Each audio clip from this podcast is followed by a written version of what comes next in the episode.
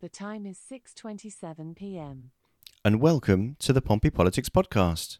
Blue and yellow till we die. I'm Ian Tiny Morris. And I'm Simon Sansbury.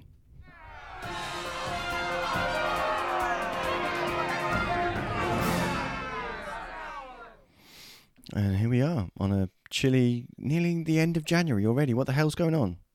Oh, it's mad, mate. Absolutely mad. Mad. Yeah, 24th, one more week, January, done. Another step closer to the spring. And uh, yeah, what a what a momentous week it's been. It has. Oh yeah, of course. Yeah, it has. It has. Yes, of course. Um, yes, midday on the on the twentieth of January. Um, a um, a, a nation and perhaps a world collectively breathed a sigh of relief. Yes, yeah, and yeah, we'll look at it tonight. The uh, the the Joe Biden um, taken office as the is it forty sixth? I'm going to go. It's indeed. It is indeed forty sixth.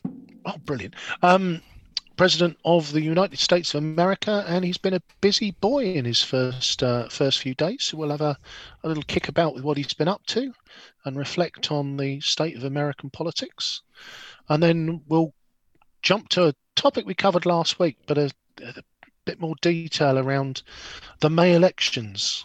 Can they be free and fair? Can they be safe in a COVID-based environment? Mm. And then it's a full year since there was lockdown in Wuhan. I'm sure they were a band, weren't they? In the history of bands, there probably was a band called Wuhan. I'm not even going to waste the time googling it because there was bound. to. Uh, I'm thinking of the Wu Tang Clan, I think. Okay, well, I'm sure that all things being equal, there probably is one. Um, but by all means, um, those of you following us live on Facebook, uh, please um, shout into the in, in into the into the, the comment section um, if there is indeed a band with the name Wuhan in it. I'm sure there's bound to be. No googling. No, and a year on, so what have we learned about lockdowns? So plenty for us to be getting our teeth into this week. Yeah, so nothing And too again- terribly controversial. Well, no, uh, as with everything we do, Simon, we will, I'm sure, find points of warmth and agreement and points of feisty controversy as you prove once again that you are wrong and I am right. Did you say points or pints of warmth and agreement Points, and feisty points, controversy? points. No, only Oh, points. oh, okay, I was going to say because uh, I was going. to Um, I mean, it, I mean that does sound like an ale that um that you'd probably drink. So okay, yeah. So shall we? Um, so how, how's your week been, mate? Busy one. Um, yes, in the world of project management, um, i- it's one of those things. Well, I say it's my old job. I am just wrapping up all the loose ends this week, and and can then start to focus on my new job, which will, is more than enough to keep me busy. So yeah, that's been most of it. Um, I haven't been out much because there's nowhere really to go. Um, got uh, the Noble Hound out today for a we do a walk round Fox's Forest, which is a nice lap, and the dog goes mad. And it was nice today. Just it was the sort of late morning, cold and bright, but everyone we seemed to bump into, you know, was admiring my dog being a complete idiot. Everyone seemed to be laughing. There was lots of social distance, good mornings, and hi, and it just I don't know. They just felt like there was a very nice atmosphere in the world today. I, I was deeply embiggened by it. Oh, that's that's because of Biden. Could be, could be, could be the Biden dividend already. How's your week been, sir? Uh, to be fair, my week has been the usual um, chaotic blend of um, trying to earn some money um, while also doing some of my sideline activities. Um, I, I, you know, I, I, I don't know if you know. Uh, that sounds filthy. Yeah, actually, that sounded a bit more dodgy than I, than I meant that to sound. No, um, you know, obviously volunteering, Lib, Lib Dem stuff, and um, uh, and some things like that. So, um, all, always exciting stuff, um, and um, lovely to do my bit. So, Doesn't work get in the way though. Since you've been back working full time, don't you find you've got an awful lot less spare time? yes, yes, I, I, I do, I do find that I have an awful lot less time to um to volunteer than than I did before. But um, you know, um, I don't quite think. I, I don't think my, my political party's disposed to be able to you know paying me a full time wage or, or you know paying for my mortgage for me. So uh, I No, think no. that's the way that's the way it's going to have to be. I'm afraid. Um, Yep. No no kind of strings of wealthy donors um, around our um, in our future or our past. Um, or, or if there are, they're keeping them secret from me. So um, anywho, so that was our weeks. So should we have a look at what's happened in previous January the twenty fourth? Ah, January the 24th in history. Let's see how one eyed you can make them this week. Uh, Tories do very bad things. Person on the right of politics is a dreadful human being. Liberal Democrats kiss a kitten. Come on, let's see what you got. Well, I thought that was too nuanced for you. Um, okay, so in 1679, King Charles II disbands the English Parliament. Yeah, that was the old. It wasn't a great parliament at that point, though, was it? No, these If you prorogations don't like, if you don't like they're- first past the post, then the the old 17th century parliament is not going to have you. Uh, not Yeah, but in- in those days, the post was where the they- democratic process. Yeah, but in, in those days, first past the post was just the post was just the place where they put your head after they'd finished, you know, decapitating you. So, um, Yeah, well, so, some might anchor back to those days. yeah, some people um, might, but um, let's not invite invite Jacob Rees-Mogg on to ask him. Um, he, he was there. he probably was young whippersnapper at the time that he was. Um, okay, so in 19, 1908, Lieutenant General Robert Baden Powell publishes "Scouting for Boys," um, which is a um, manual for um, uh, self-awareness and outdoor skills. Do you know what? That was the that was the that was the the soundtrack to my youth. I was a I, I was I was in Cubs at eight, and I went all the way through to Venture Scouts at nineteen. I got my Chief Scouts Award. I loved it, mate. Absolutely loved it. Wholesome stuff. I reckon I did. I must have done a couple of hundred nights under canvas, proper canvas Really? as well, not your modern pop-up tent in a domey style. One that was like thick military grade canvas with big old wooden What poles. smelt of God, it was marvelous. mildew in the Boer War. Um, Yeah, yeah, yeah, so, yeah, yeah. all of um, that. I, I don't think I really kind of got the hang of camping, to be honest with you. Um, Well, so not in that way anyway. Sorry. I kind of teed that one up. It's fine. Um, okay. family show, In listen, family 19 show. in 19 Um, in 1960, oh, uh, matron. In 1964, the 24th Amendment to the U.S. Constitution goes into effect and states that voting rights cannot be denied due to failure to pay taxes. Oh, that's interesting. which I which I guess is um, handy for Donald Trump. So um, in nine in sorry in 2017, uh, the previous president of the United States, any anyone guess who that is, um, withdraws the U.S. from the Trans-Pacific Partnership Agreement, the TPPA. A lot of withdrawing did your old Donald, didn't he? Very. There's a joke I could make, yeah, but I'm not going to because um, because of the type of show that we want to, want it to be, Yeah. even if at I thought- times it isn't. I thought it's we had gone slightly Ealing comedy. I'd, uh, Nah, I'd, nah, I'd, nah, I'd offer that one up for you, but um, no, let's- I'm let's- I'm going to pass on that one. The, the silence is my filter engaging. Okay, so Biden isn't biding his time. no, So no.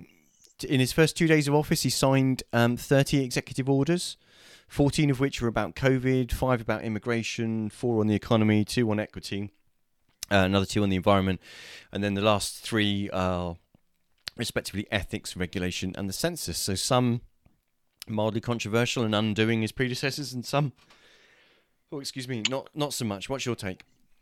Well, uh, let's start with the the the the final piece of childish churlishness, isn't it? Which is that I think for the first time in history, the outgoing president (brackets if he was still alive) wasn't there to shake the hand of the incoming president. Which you kind of look at that and think, oh, this is just. You know, and look, we know he's he's not a man for whom dignity and presence and social norms have have flowed through his presidency, but the very just. Well, I'm not coming to the party then. I'm not coming to the party. I'm, I'm, I'll go somewhere else. Was it's just the my final. party, and I'll cry if I want to, cry if I want to. No, okay. Yeah, you would cry too if it happened to you. It's all them postal ballots, mate. It is all them postal ballots. We'll come on to a little bit more of that. Mm. So yeah, Joe Joe gave his his speech. There was a a poem about Americans being fab and Americish and yeah, I, what tone did he strike? I, was it a conciliatory tone? B flat. Yeah. What? What? Well, how did you think his his speech struck a note? Um, d- if I'm honest, I thought it was. I thought it was. To me, it was. It, it was the right note. It was the note about. Well, what I what I heard from it, and this is always the interesting thing, because different people will hear different things. Actually, even from the very same speech being said by the same person, from so from the same broadcast. So uh, I. I, I thought it was the right thing to be saying that now is not the time for our nation to be fighting. Now is the time for our nation to come together, for us to put behind our you know our, disagreements and to find and to rediscover what we have in common and, and to treat each other and to treat each other well and to and for America to regain its its place um, on the international stage as a truly great nation. That's how I heard it. Yeah, yeah. No, I I- th- there were there were some bits in there which I thought were a little bit pokey, but then was it wrong to be pokey Was that Garfield's when bear? a faction when a faction of the other side storms Congress to try and get a Democratic vote overturned? I think you've probably got to raise an eyebrow at that, haven't you, and say, Well, you, so you've got to navigate. So uh, what I what occurred to me was that the whole thing about the about the American Civil War is that there are parts of the country where they've where they've mis you know disremembered all of the bits about you know obviously there were it's a war there were horrific things done on, on both sides but you know what the war was about what the you know what the contexts were in in which the battle was fought so you have this whole kind of um confederate re- revisionism that occurs. But you wonder whether that that kind of occurred because there was a bit of in order to stop us fighting we almost have to kind of turn our backs on the fact that these people were our enemies three weeks ago and now we want them to not be and we want that to Mm. stay the case. And in some ways that's the only way to get out from solving your differences by bullets and move to the ballot box. And in other ways if that leaves you in a situation where you have a different form of history that remembers remembers the past in perhaps not the necessarily accurate way. I, I don't know. In I'm just conscious that in histories of what when you when you look at you know when you look at the, the American Civil War. I mean, if you know if we could look back far enough into ours, even look at look at Ireland. Obviously, there's still deep deep rooted mistrust, but to a degree, you've kind of got to move past of. I can't keep focusing on the horrible things that were done before because all that does is remind each other why we hated each other. And actually, what we need to do now is remind each other why why we're actually we have so much more in common common than, Mm. than than what divides us. So I think I think it's a I think it's a difficult line to cross. I did kind of list out some of the key themes. Um, shall I try and reel them off like in, in a Mm. bit Billy Joel? Like I don't I don't know this is I'm, this is not going to be to tune or to or to or to time at all. No, I don't. So- I, I, I mean, that's swing for the fences by all means, but I think you, you're asking a lot of yourself. there. Okay, so workers' right food support, expanding COVID testing, boosting sharing analysis of COVID data, federally supported vaccination centres, D- DFE advice on safely reopening schools, calling on Occupational Safety and Health Administration to produce temporary new standards and enforce workers' rights, launching a 100 day uh, mask challenge, mandate mask wearing in airports, trains, buses, stops US withdrawal from WHO, rejoin Paris Climate Accords, re- reverses restrictions on US entry from some Muslim countries, halts border wall construction, require executive uh, executive um, appointee, sorry, executive branch appointees sign pledge, barring them from acting in personal interest and uphold independence of Department of Justice. And aren't there there's some bangers in there, aren't there? There were some pops.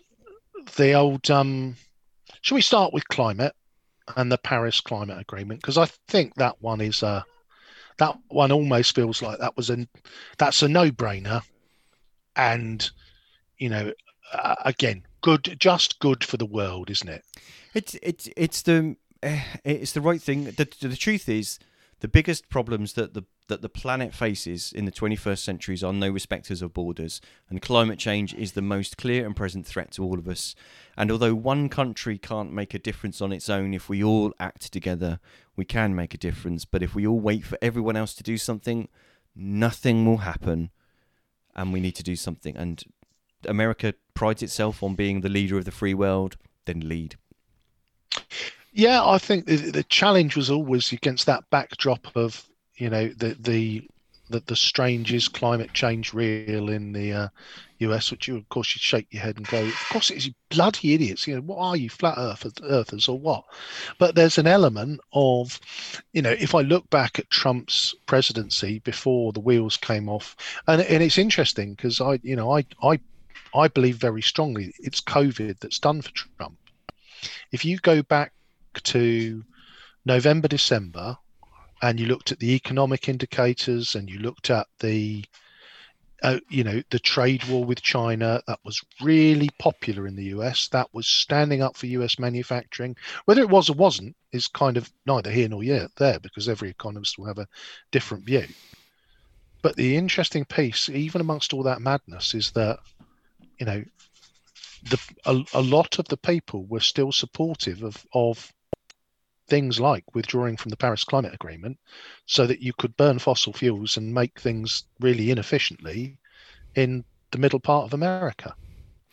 Yeah, I mean, there's the whole kind of Rust Belt, um, and you know, Trump really hasn't done it. You know, despite all of the things that he did about that, they didn't bring back the jobs to the to the Rust Belt that he um, that he claims was going to be um, was going to be happening when he's because at the end of the day, the fundamentals of the of, of free market economics meant that um, you're either a free market economy or you're not a free market economy, and you can either subsidize jobs in order to make them stay where they are, or you can actually be in a be in a in a free market economy. And the truth is, there was cheaper coal uh, to be got elsewhere on um, on the planet, and it's I, I just think it's it it's too easy for any politician, regardless of what their flavour or motivation, to to win on the line of I'm going to make your life better. Because to be fair, that's probably what actually what most politicians are, aiming to aiming to try to do. They get into it hopefully to improve people's lives, but the difference is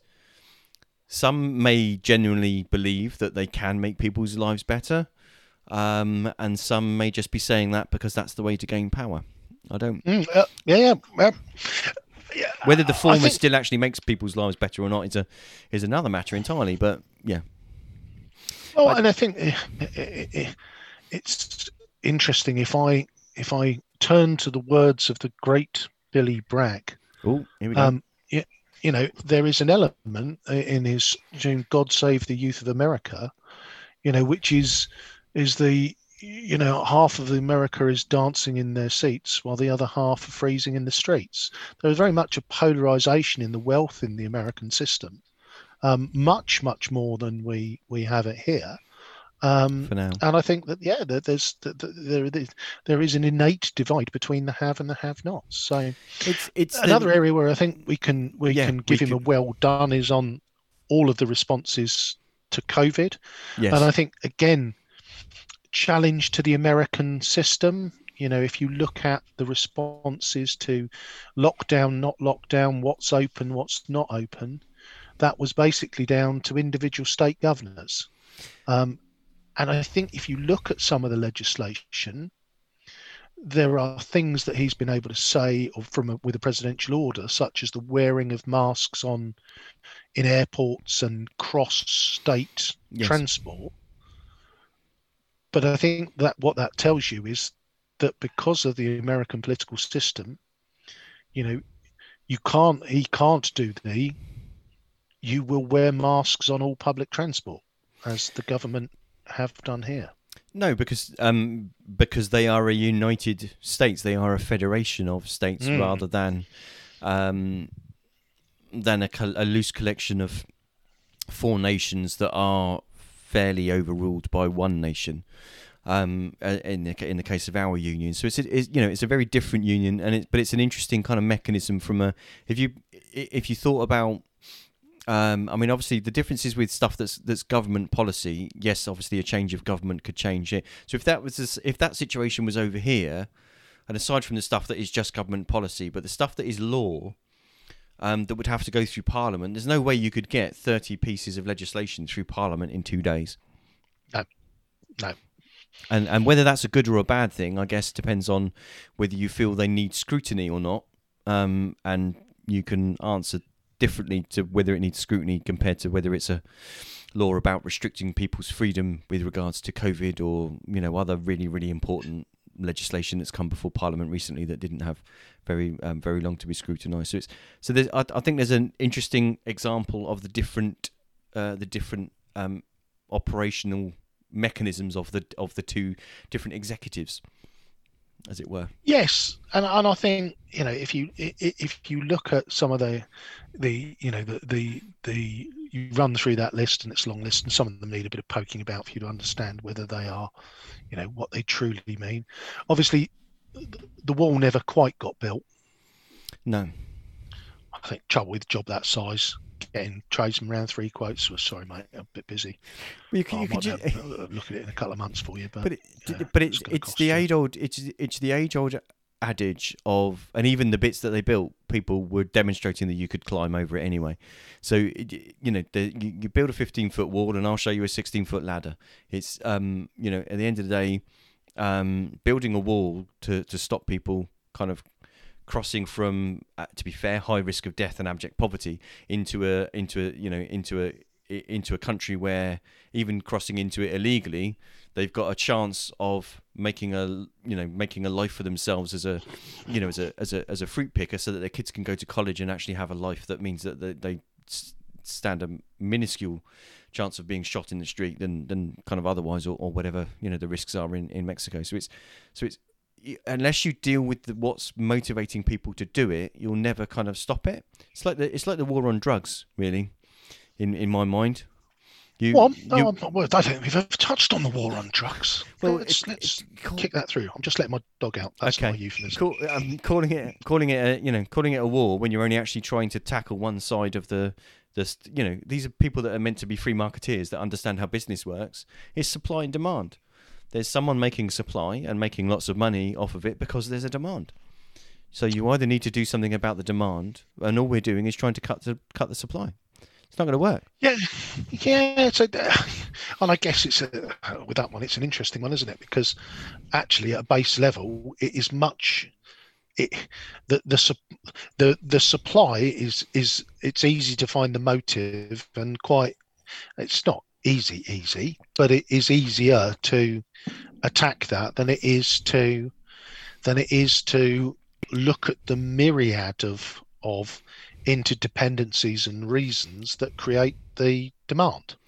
Yeah, you know when when you when you, I mean in the sorry, um, I know we're in danger of we've swerved massively off topic, but it's easy for you know for the Daily Mail, for example, to focus on you know um, people whose lives are ruined by uh, by drug use, but they don't talk about uh, the drug users that, for example, are ministers in the cabinet, or you know that have said that they've um, used drugs before. So you know not everybody is the is the kind of the you know not unable to control their lives sort of thing. There are functioning alcoholics, there are functioning drug users, uh, and we need a more honest conversation about both of those things. I'm going to try to s- grab the steering wheel and, and pull us back. Yeah, no, no. Let's let's mark that down for a for, for a a- future episode. That's another one. The, the comment room is, is silent, so we've either lost them or they've fallen asleep.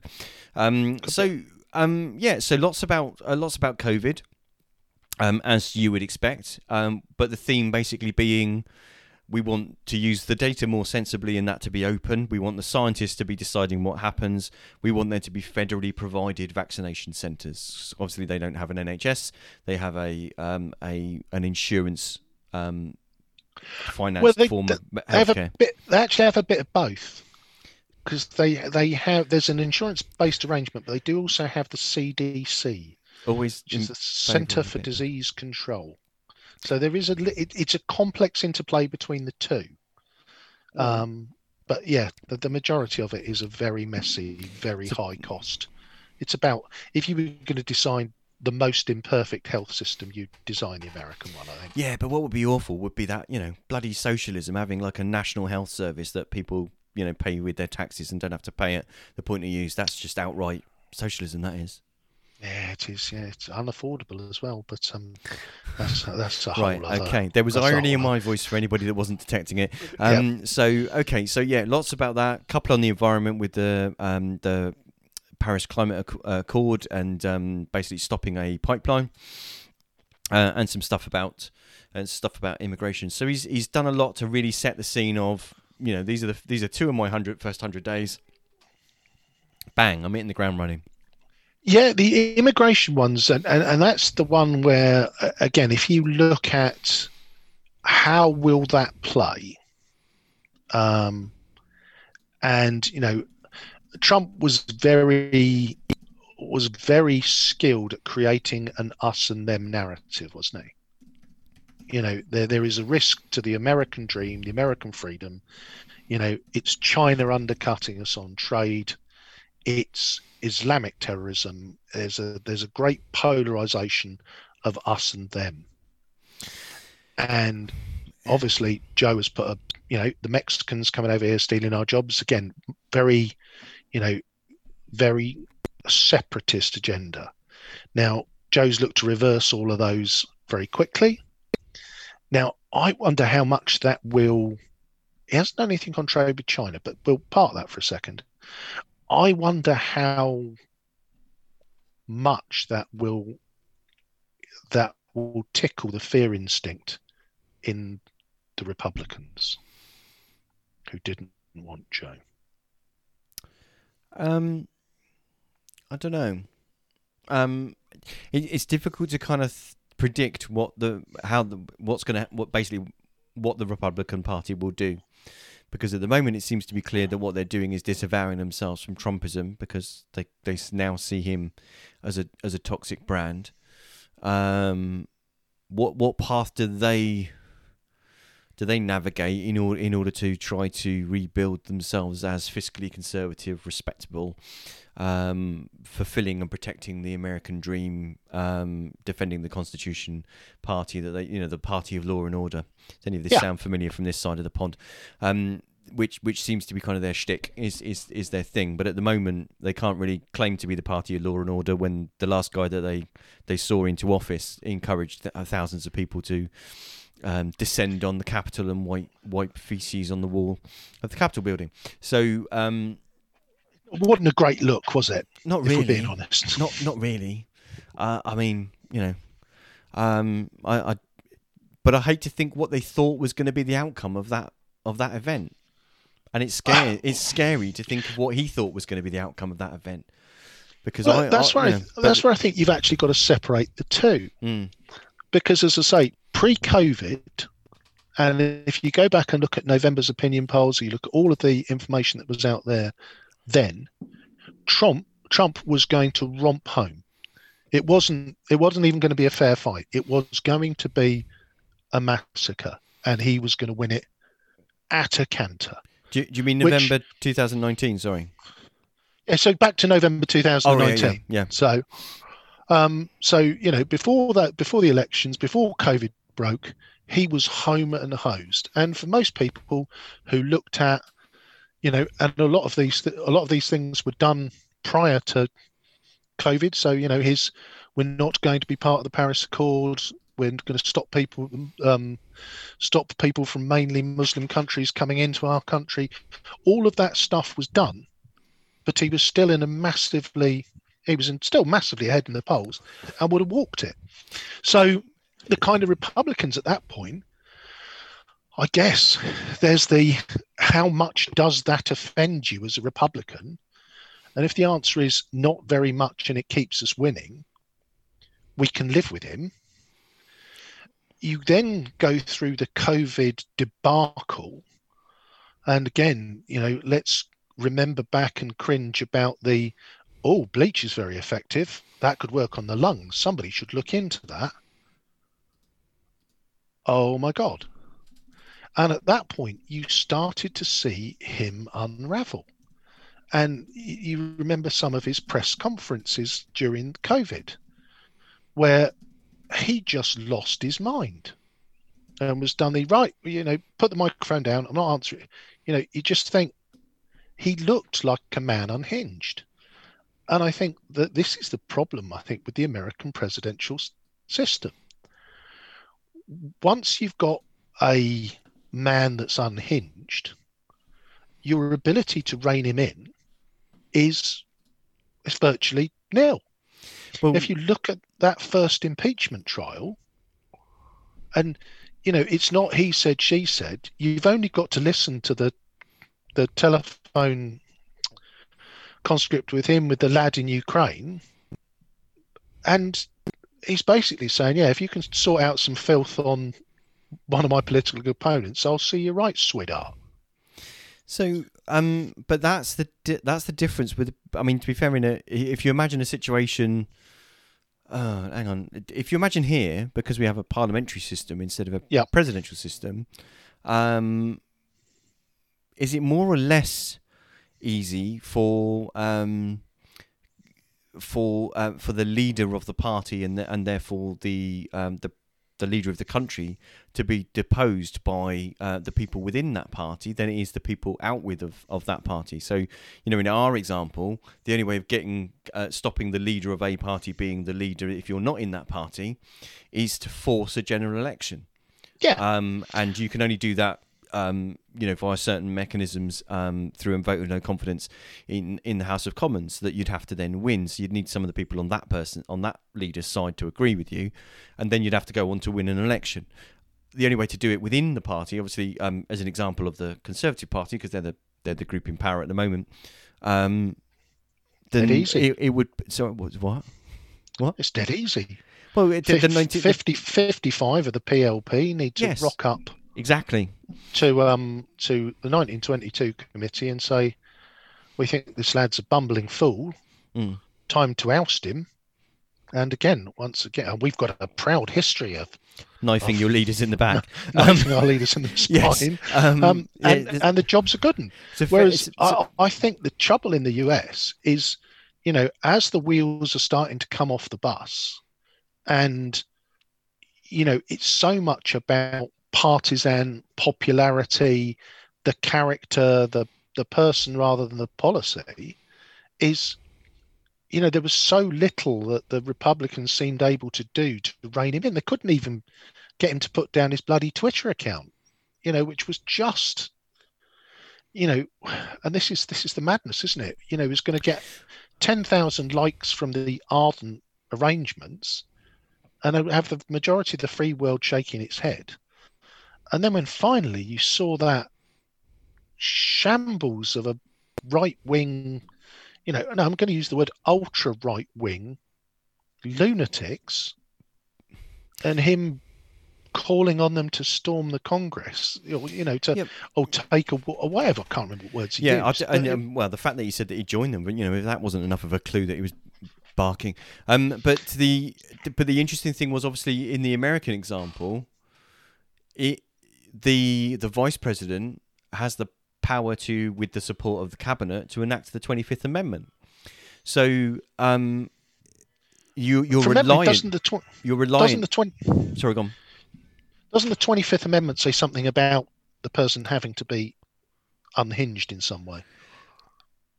I forget the wording, but it, it, it basically means that the the, the it sets in play the presumption or the record that the president is no longer ca- uh, capable of performing their role. I don't know that it specifies the nature of the incapacitance. Incapacitance? Is that even a word? Incapacitance. Incapa- is that the nature. The, oh God, That- that is what- just not a word. That's I'm not having incapacitance. well, it is now, all right. So, um, I mean, interestingly, Phil points out in the comments, um, in the comments, um, and um, this was a point that I seem to be taking about a year to get to, is that um, COVID, is, ironically, as you as you're saying, is what's is what's done for Trump.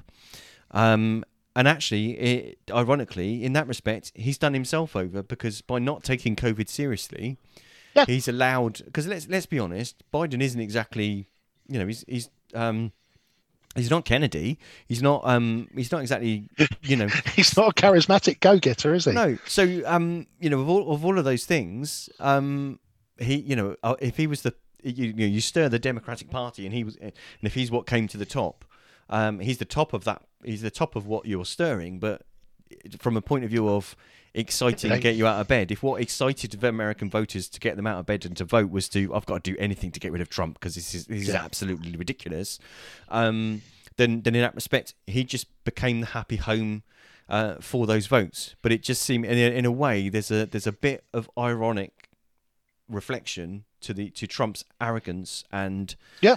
um dismissal of the scientific risks uh, of COVID and the you know you know hundreds of thousands of people in America have died, and of all of Oh, the, all of the 400, over 400,000. so And, you know, I remember just in, it was even in the presidential, it was one of the debates where Trump said, yeah, look at Biden, look at him with his mask on all the time. Uh, yeah.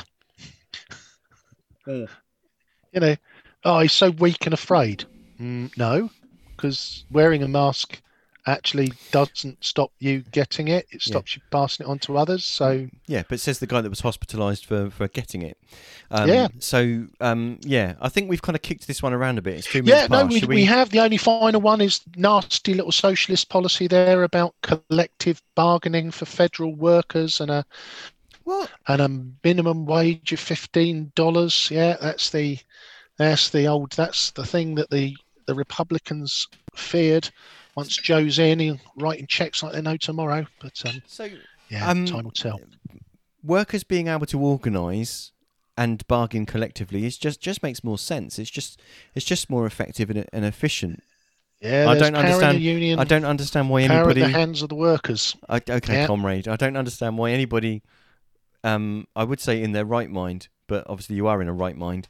Um, would um would, would think that collective bargaining's a, a good thing. Too much power on either side doesn't serve anybody.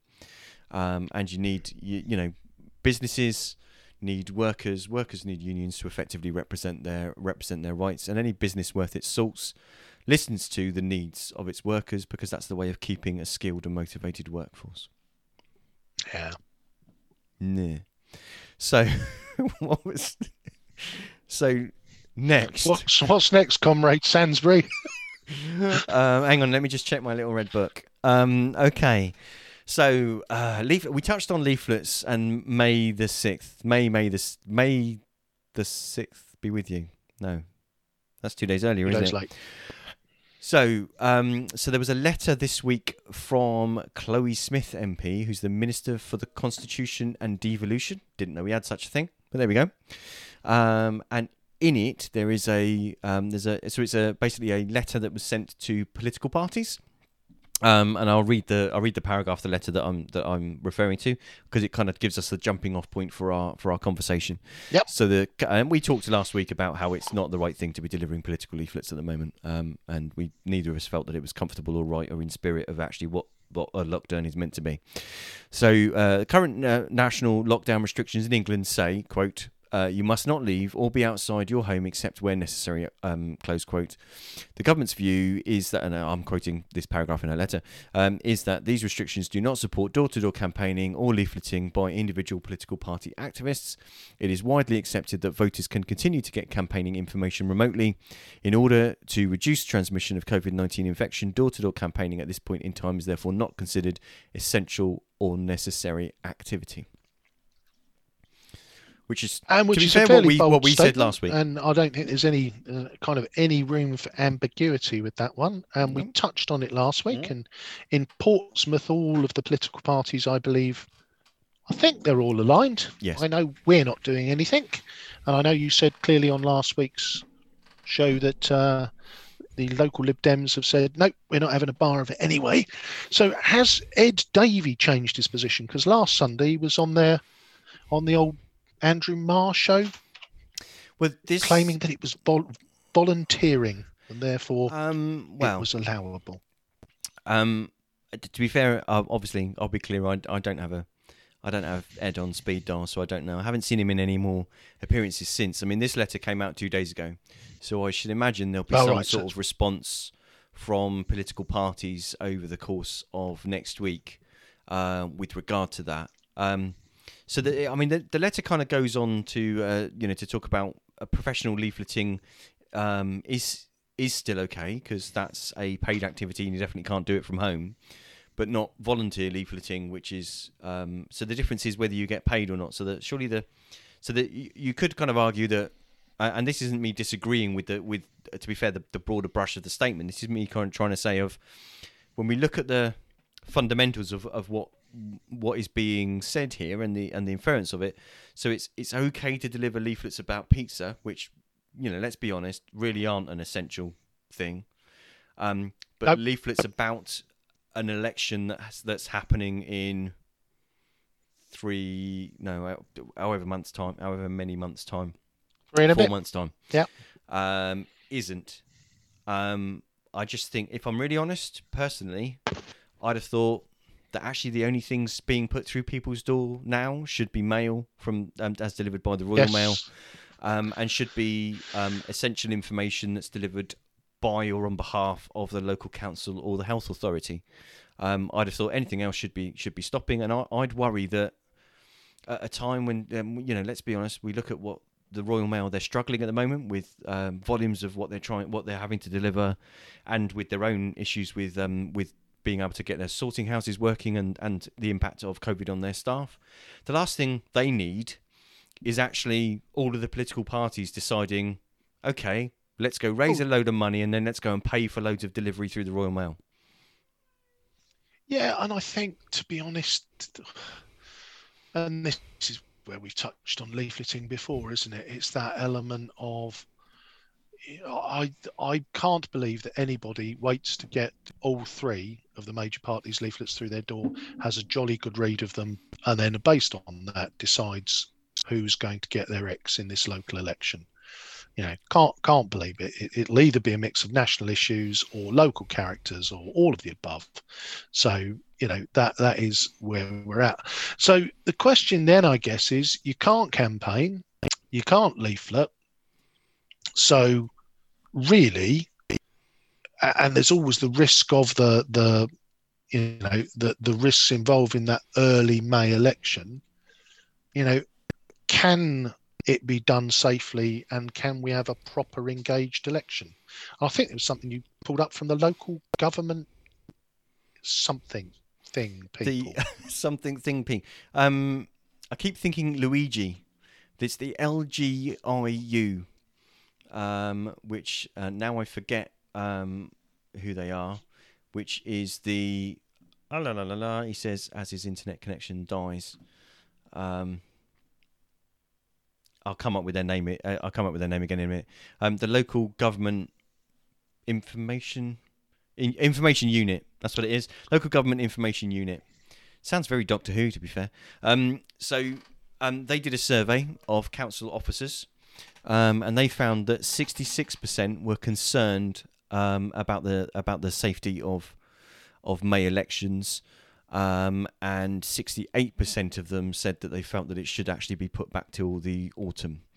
So, um, yeah, if if I'm really honest, I think that, and I can understand why why um, why the government aren't leaping to want to delay the May elections because obviously they've already been delayed a, li- a year, as we said last week, and indeed as um, people that we've had Yep. guests on the show before, there are plenty of people that were wanting to stand down last year and have now actually been kept in post for another year and, and for political expediency because they won't want to change the numbers of their that their party has has in whatever administrative representation they have if they just stepped down because by-elections are um, banned if i remember correctly under the coronavirus legislation basically that seat wouldn't Yep. be filled until, the next time there is actually a normal election. So in that in that case that could be that some councillors um, from different parties could could stand down if that was members in one party rather than another. That could kind of change the balance of power if you like. Um, in um, in in certain and indeed that something similar happened in Bournemouth, Christchurch, and Poole, didn't it? Where one of the councillors sadly passed away, um, and then because uh, because the uh, the coalition of Liberal Democrats, Greens, um, I think Labour and others that were basically the non-Tories in Bournemouth, Christchurch, and Poole, they formed they'd formed a um, a coalition to run a run an administration, and because they uh, sadly um, one of the councillors had had passed away, um, the the Tory administration there raised a motion of no confidence and had that administration thrown out because they were then then able to win it.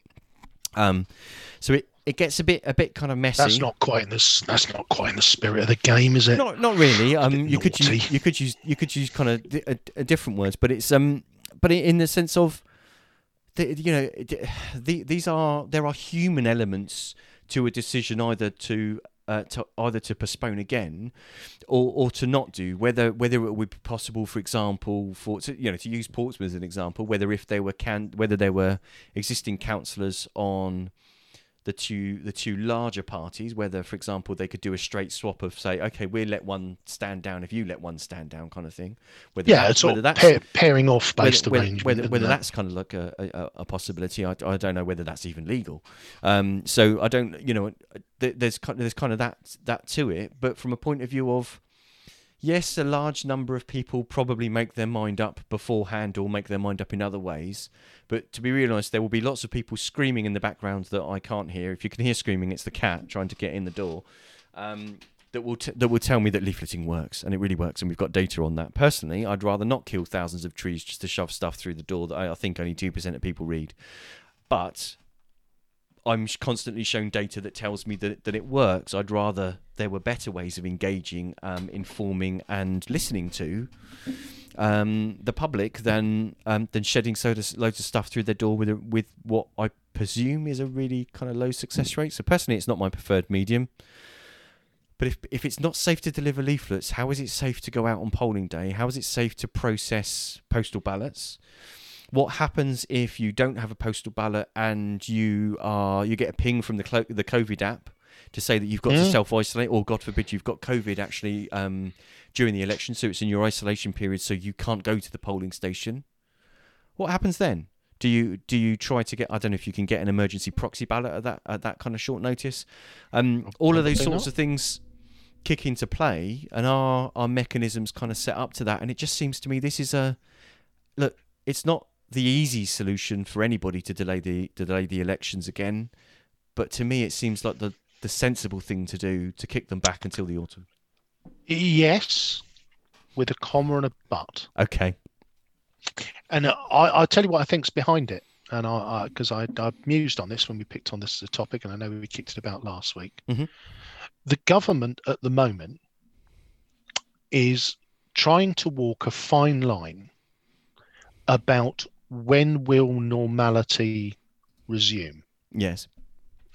And so I think where they're at at the moment is that if they were to signal that the May elections wouldn't couldn't be undertaken safely, they're making a very clear signal that they don't believe by May the world will be quote unquote back to some kind of normality. And if you look at it, and I had an interesting discussion with a colleague online today who, you know, pretty sensible, has been very reasonable through this, is now starting to get very frothy about, you know, well, the government's scaremongering, they're on there, they're exaggerating how deadly this new strain is, they're blah, blah, blah, and and uh, I think there is an element of just an unwillingness on behalf of government to accept that actually by early May, we're not going to be in a position where 60, 70, 100 people are sat in the Guildhall counting ballots. I think we both know that, but I think the I think the willingness to share that reality with the great British public is what's holding them back. I see. I, I I think there are measures you could put in place that would make the day and the count safe. The count Yep. would take longer, or you'd need to separate. You know, for example, you could separate each ward into a different room, and therefore you are physically separating. Uh, but you'd need rooms that were large enough then for each candidate and their agent, and obviously the uh, the the counters, the clerks, Yep. um, uh, etc., from the council to be present um, in order to be able to do that. So there's this whole logistical kind of stuff stuff going on. I can't see us doing it in the in out in the Guildhall Square just to kind of you know do it out in the open rather than in, in an enclosed space. Um, so there are things you could do to mitigate those sorts of risks. We talked we talked last week about you know effectively you could just wipe down the polling booth every every time someone votes, right? You could do all, all of those sorts of things. You know the the people that usually staff um, the polling stations are usually the age groups that actually are most adversely affected. But hopefully by then Yep. they'll have all had their second jab. So um, they'll be okay, but they might end up spreading it to everybody that they, they could potentially end up spreading it Yeah, to yeah. everybody that comes in. So you could, to be to, to me, the issue is is and, and I think maybe you you might be onto something there. I think actually the day and the aftermath isn't the issue. I think you can mitigate and manage those. the issue that seems to be being ducked from a decision, and I think it is tied up with this. We're if we say that it can't go ahead, we're admitting that things won't be back to normal enough, and there's nothing more dem- more normal in a democratic society than the democratic process itself, than than voting. Um, it's the stuff that happens beforehand that is the issue. Yep. And if you don't make that, so say for example, if instead of if if you know what what happens if we're in a situation where the period in which we come out of lockdown, so at which leafleting or doorstep campaigning resumes, becomes a shorter and shorter gap. That means there will be a greater concentration of people trying to go round a certain number of homes Yep. in a small amount of time, which to me just is a recipe for social community transmission. absolutely and i think you know again another another factor in play is the potential that says okay so we delay it till september which i think is the one that the local government folks said you know there's been that that's where it's looking like it might land. But what happens if september is exactly the same as may in terms of that risk profile? You know okay it's been less you know okay the summer months you know we know they're better we know they're you know people outdoors more. Again you know not so high risk profile. But then as we start to get back into september and and i think that's if i had to put a shilling on the table i think they'll hold on to the may elections. I think they will happen in may. Or it'll be a last minute kick it all into touch and everybody will be throwing their collective pens and clipboards on the table and So- swearing So I because sorry, go on. because I think it's the same with schools. Yeah, If you uh, again, if you were listening to Andrew Marr this morning, you know, are the schools going to reopen after the February half term? And the answer was, I'd really like them to be open after the February half term, and we've agreed that we'll give the schools two weeks' notice of reopening. You know, if you were going to have a five pound note on the bet, we both would probably wager the fact schools go back after Easter. So, uh, yeah, if I'm honest, I, I kind of only half listened to Matt Hancock on on on on Marr this morning, and and and my conclusion was, well, ironically, I just thought, look, surely we attacked the government for um for making promises it couldn't keep. Right, the whole thing about Christmas, the whole thing about it will be over by Christmas, or the th- you know, I'm, the, yeah, these are the scientists that want to cancel Christmas. Blah blah blah blah blah. We're fighting against them. Um, all of this sort of stuff. When actually, here we have uh, Matt Hancock. For as much as I, I like to criticise the guy, um, effectively saying, "Look, we've agreed that we're going to give them two weeks' notice, but we don't know at this point, so I'm not going to make a promise."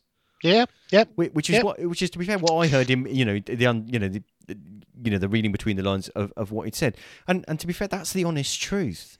And if we don't know that about what's happening in three weeks' time, how can we how can we honestly say about what you, you know? You're right about what situation we should be in, but just like with schools, what we should be doing is acting for the worst to you know to happen for the worst scenario, but planning.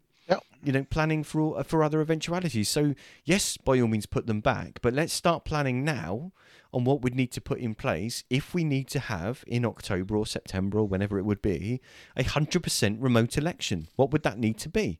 Because we, you know, we'd need to change legislation to do it. Councils would need time to to spin up the resources that they need to do to to process postal ballots.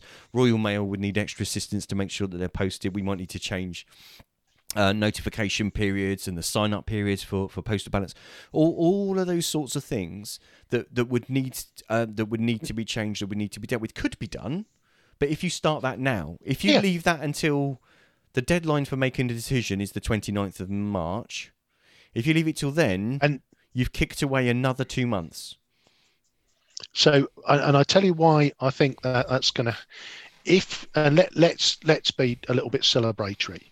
You know, the speed of the vaccine rollout is phenomenal, um, and you know it, it is that element where if we can keep the virus transmission rate heading in a downward curve, and it's just started started to come down, but you know from massively high levels, if you can do that, because let's face it, the end of March is what you know, it's it's eight weeks away. If you can have eight weeks of the vaccine arriving in the sort of volumes it's been promised, and the rate lowering, we could be in a position, and and this is the thing where we know the virus isn't going away, but if we're in the position, let's say by that sort of mid towards the end of March deadline, where all the at-risk people have been immunised.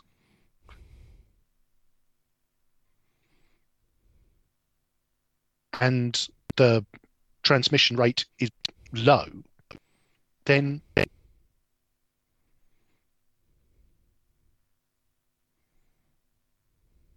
may potentially go ahead. Yeah, it it, it, could. Um, I got the gist of that. Sorry, the, the connection Mm. kind of went um a little bit there. So sorry if I'm. I'm Not too much fussing about. oh yeah, sorry. Problems with the connection. So yeah, it, it could be, but the problem here is the lead time. The the problem here is that um that you need a good few weeks to tell the difference between you know, the, between the effect of what you're doing and you seeing that affect trans um, transmission rates and, in, and infection rates and the you know the R rate. But also, elections have a long lead-in time because there are lots of legal processes that need to take place um, in order to do that. Um, each each candidate has to have. Oh, I've lost Ian from the from the call. Um, so each candidate has to um, find uh, 10 people to nominate them, so to agree that they're a fit and proper person to stand for election. Um, and that requires, at the moment, under current the current legal setup, that requires you to go and see those people and get their signatures. Um, campaigning and canvassing requires you to interact with people if you're doing that physically. Leafleting requires obviously someone to go out and, and leaflet that doorstep. So um, it's a it, it's a difficult one, but that's why I think the safe thing to do is to put them off and plan plan that if the you know the worst happens that you aren't able to have an in person election for whenever you delay it. I'm trying to pad this as much as I can, but it seems I've lost Ian. Um, can the um? Oh, hang on. I think he might be back. He's just lost video. I'm back. Hello, I'm back.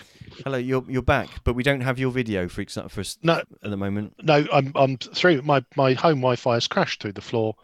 Um, so yes, beautifully padded there, Simon. I'm sure there were words of, of great wisdom. Ju- I I just gone into a beautiful soliloquy about how if by the end of March all the vulnerable are vaccinated Yes, and the rate is nice and low, then maybe May could go ahead yes. without too much fettling. It, it, And then it- it- yeah, and it and it could be, um, and that's the situation. But it but it also could not be, and we might be in a situation where we've passed the legal point at which we can stop the election, but we ha- but it's no longer safe to do so. That's a Yeah. danger. Um, but this is why you hope for the best, plan for the worst, have contingency plans. And the schools example is is a is another example of that. And I think we've we've said this before. You say that okay, this is this is the you know this is how we this is how we would normally do it these are the measures we've got in place to mitigate the infection risk but this is what we'll do if we if we're down to this level of restrictions and this is what we'll do if we're down to a, a further level of restrictions. To me any any organization kind of worth its salt and especially bearing in mind we've been in a pandemic situation for a year now should be operating that way. And maybe they are it's just obviously they're not they're not able to share those plans with us. But for the way that the U-turns happen and for the, for the nature of the amount of unplanned stuff, it, it they don't give the impression that that is what they're doing, um, and I and I really hope not. I really hope there is a plan. Yeah, I, I think the the danger is we all want the, the challenge, isn't it? And it's interesting you touched on that this morning. We all want certainty, don't we? We all want to know when And is this going to be over?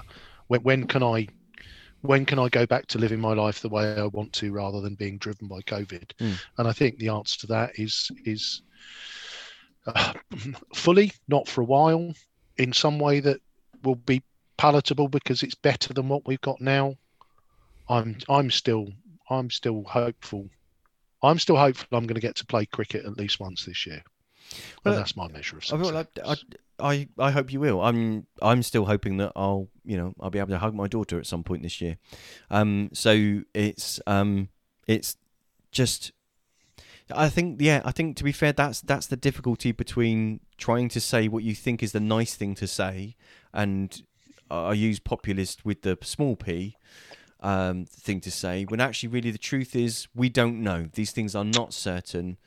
We have a plan of what we're going to do if it's this. We have a plan if what, and actually, for that to be believable and demonstrably true.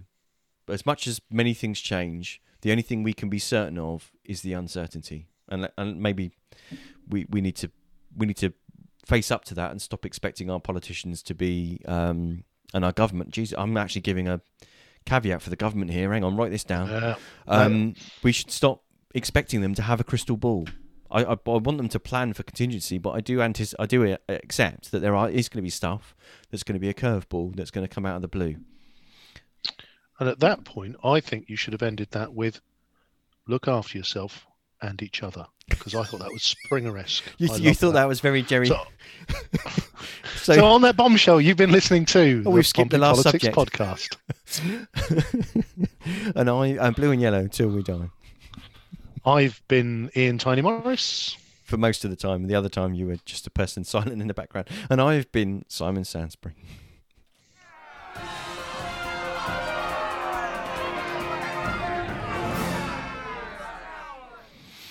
Thanks for And listening. occasionally Jerry Springer. and occasionally. Thanks for listening to the podcast this week. Uh, please don't uh, don't forget uh, sign up for our notifications by following us uh, Pompey Politics Podcast on Facebook. That way you'll get a notification whenever we go live. Uh, you can also catch the podcast through your preferred purveyor of podcasts, um, and where you can uh, catch us each each week when we upload our live stream. We're always live six twenty seven on a Sunday, except when we're not, and that's usually because someone's broken the technology. Yeah. See you next week. You then.